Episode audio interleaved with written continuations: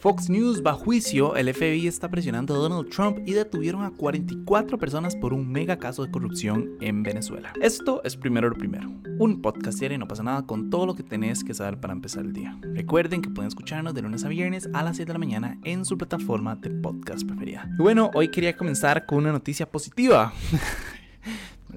Y es que un juez estadounidense aprobó llevar a Fox News a juicio por una demanda multimillonaria por difamación presentada por la compañía de máquinas de votación Dominion Voting Systems. Yay, excelentes noticias. Al parecer, ellos están acusando a la cadena de difundir falsedades sobre las elecciones presidenciales del 2022. Les voy a explicar un poco mejor. Lo que está pasando es que Dominion está reclamando una indemnización de 1.600 millones de dólares luego de que Fox News asegurara al aire una y otra vez que la empresa había manipulado las elecciones. Curiosamente se salieron a la luz como una serie de documentos que decía que tanto los presentadores como Murdoch, ¿verdad? Que es el dueño de esta hora, voy a decir Matt Murdoch, pero ese es Daredevil. Se me fue el nombre de este señor. Pero bueno, el señor Murdoch, que es el dueño de Fox Corporation. Curiosamente, ellos habían dicho que no estaban tan seguros que realmente les hayan robado las elecciones y así, pero bueno, aún así tomaron la decisión de salir al aire a decir esta mentira. Entonces, a ellos los están demandando, y aquí quiero citar a los documentos de la demanda, de dejar a un lado la verdad y participar en una campaña de desinformación en su contra porque las mentiras eran buenas para el negocio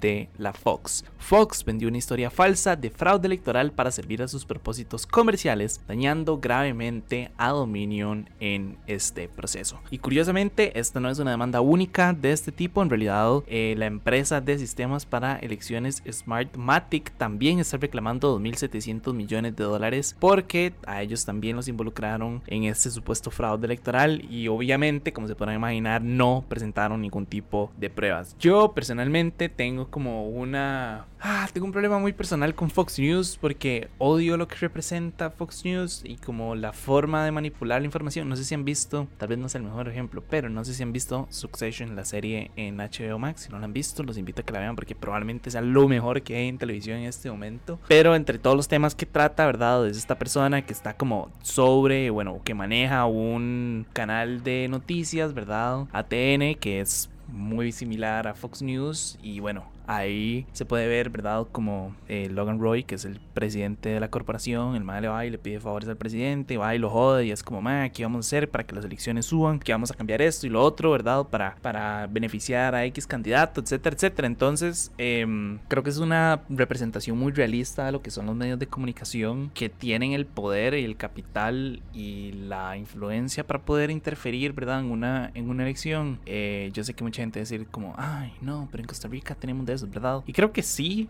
creo que sí hay ciertos medios, ¿verdad? Que siguen siendo pues, muy grandes a nivel nacional y que tienen una implicación y una influencia bastante fuerte en lo que opinen las personas, pero obviamente no sucede como a la escala de, de ATN o Fox News en Estados Unidos, etcétera, etcétera. Entonces sí, no sé, a mí me alegra que Fox News, ¿verdad? Tenga que afrontar las consecuencias de sus mentiras. Más de una vez han salido a decir alguna estupidez ahí en, en al aire y le han dado también espacio a mucha gente súper estúpida, ¿verdad? Que nada más lleguen a dar una opinión jugando de ser expertos entonces, nada, esto obviamente no va a hacer que Fox News cierre para nada. Para ellos, 2 mil millones de dólares, obviamente es una cantidad bastante importante de plata, pero tampoco es así como algo que no puedan pagar. Y pues a fin de cuentas siguen haciendo negocio. Las, la información falsa es negocio. No sé cómo, pero bueno, el negocio, ¿verdad? Entonces, nada, noticia positiva, al menos para mí súper positiva, la verdad. Pero bueno, ya que hablamos de Trump, o bueno, dentro de toda esta cápsula que incluye a Donald Trump, resulta que el FBI y el Departamento de Justicia han conseguido nuevas pruebas que podrían llevar a que se acuse a Trump de obstrucción a la justicia por los documentos clasificados que se encontraron en su mansión de Florida. Según el Washington Post, estas nuevas pruebas son mensajes y correos electrónicos de un antiguo asesor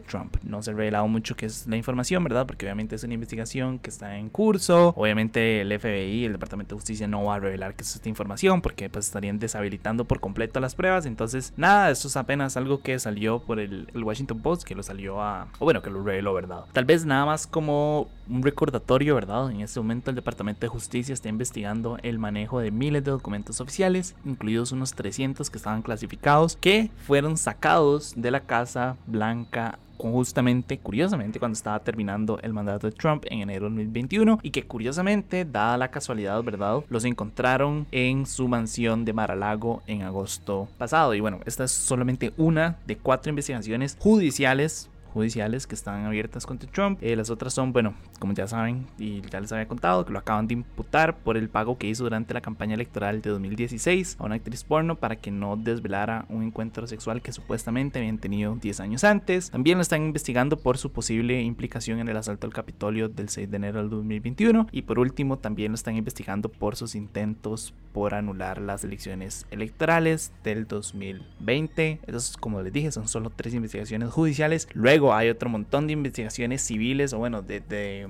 casos civiles, llamémosle de esa manera, que en su contra. No me voy a meter en ese tema porque bueno, son otro montón más. Pero sí, nada, eh, eh, qué curioso, ¿verdad? Todo este tema de los documentos que se pierden y que aparecen en la casa o en la oficina de alguien y no es algo único de Trump, ¿verdad? Ahora, hace poco salió que en la oficina de Joe Biden también había encontrado unos documentos clasificados y curiosamente el man nada más salió a decir ay, qué raro, mira en qué momento quedaron esos documentos ahí, como no me he dado cuenta que estaban plena vista en mi oficina vieja ¿verdad? Aquí mi pregunta es, ¿qué putas hacían unos documentos clasificados en la oficina de alguien, verdad? Uno, y dos, ¿cuáles sistemas de control tienen en los Estados Unidos para que alguien pueda sacar documentos clasificados y nadie le diga nada, ¿verdad? Yo entiendo que tal vez era el vicepresidente, o bueno, tal vez era el presidente, pero puta, en algún acta, en algún registro tuvo que haber quedado el nombre de la persona que sacó esos documentos. O sea, si en la biblioteca pública acá en Costa Rica tienen un registro, cuidado y no allá en Estados Unidos no tienen uno, ¿verdad?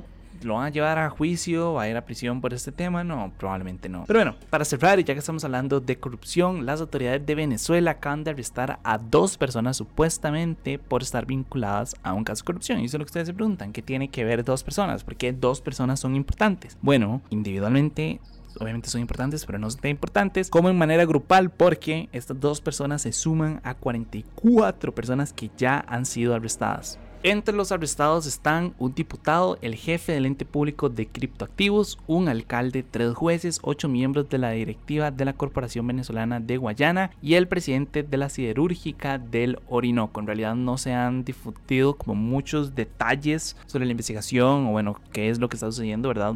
Obviamente porque es una investigación pues relativamente reciente, pero en un comunicado se lee que los arrestados, y aquí ejercían funciones en el Poder Judicial, en la industria petrolera y en algunas alcaldías municipales, obviamente para obtener un beneficio propio. Entonces, nada, esto me levanta la pregunta que siempre les hago y les he hecho cientos de veces, ¿verdad? Como, ¿hasta dónde llega la corrupción del ser humano? ¿Es algo endémico del ser humano? ¿Ya es algo que viene dentro de nuestro chip? Eh, ¿Será que la ¿cómo es que dicen? La sociedad la que nos corrompe, o será que ya el hombre nace, o bueno, el ser humano nace corrompido. Si me lo preguntan a mí, yo creo que todos somos corruptos hasta cierto punto. Eh, la corrupción puede ser lo más mínimo, y siempre se los he dicho, puede ser algo como madre, robarse un lapicero de la oficina, o agarrar los clips de la oficina, o no sé, ir a imprimir algo en el brete. O sea, todo es corrupción, hasta robarse, hasta comerse una uva digamos, en el supermercado, es, todo eso se considera corrupción, ¿verdad? Entonces el ser humano, yo creo que si nos dieran como libre albedrío, ¿verdad? De que pudiéramos realmente libre albedrío, que podríamos como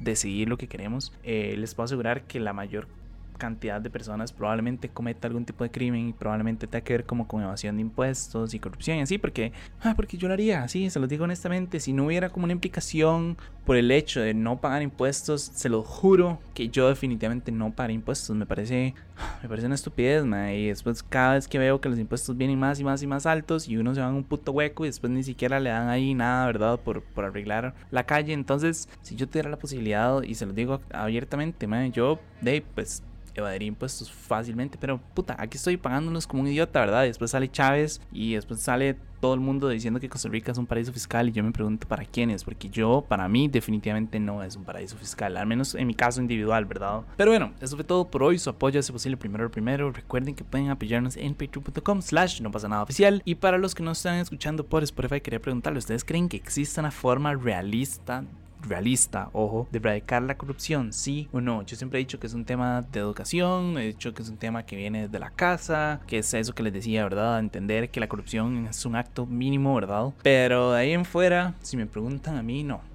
Yo creo que no, no existe la forma de evitar la corrupción. Es como les decía, es algo que ya viene dentro del ser humano, ya es algo muy nuestro, es casi que como respirar, ¿verdad? Entonces, no creo. Lo que se puede hacer es seguir poniendo como sistemas y líneas, ¿verdad? Que eviten que las personas caigan en la tentación de, corromperse o, bueno, de, llevar a cabo una corrupción. Pero de ahí en fuera, mm, no lo creo. O sea, de ahí en fuera creo que no se puede erradicar, porque más el mismo sistema judicial, todos los sistemas en realidad están pues forman parte del problema. Entonces supongo que habría que reestructurar la sociedad desde cero y eso es algo que definitivamente no va a pasar. Pero tal vez ustedes tengan mejores ideas, tal vez ustedes sean menos pesimistas que yo y tengan como positivismo, porque yo definitivamente no, no lo veo. Pero bueno, de nuevo, muchísimas gracias y me escucho mañana. Chao.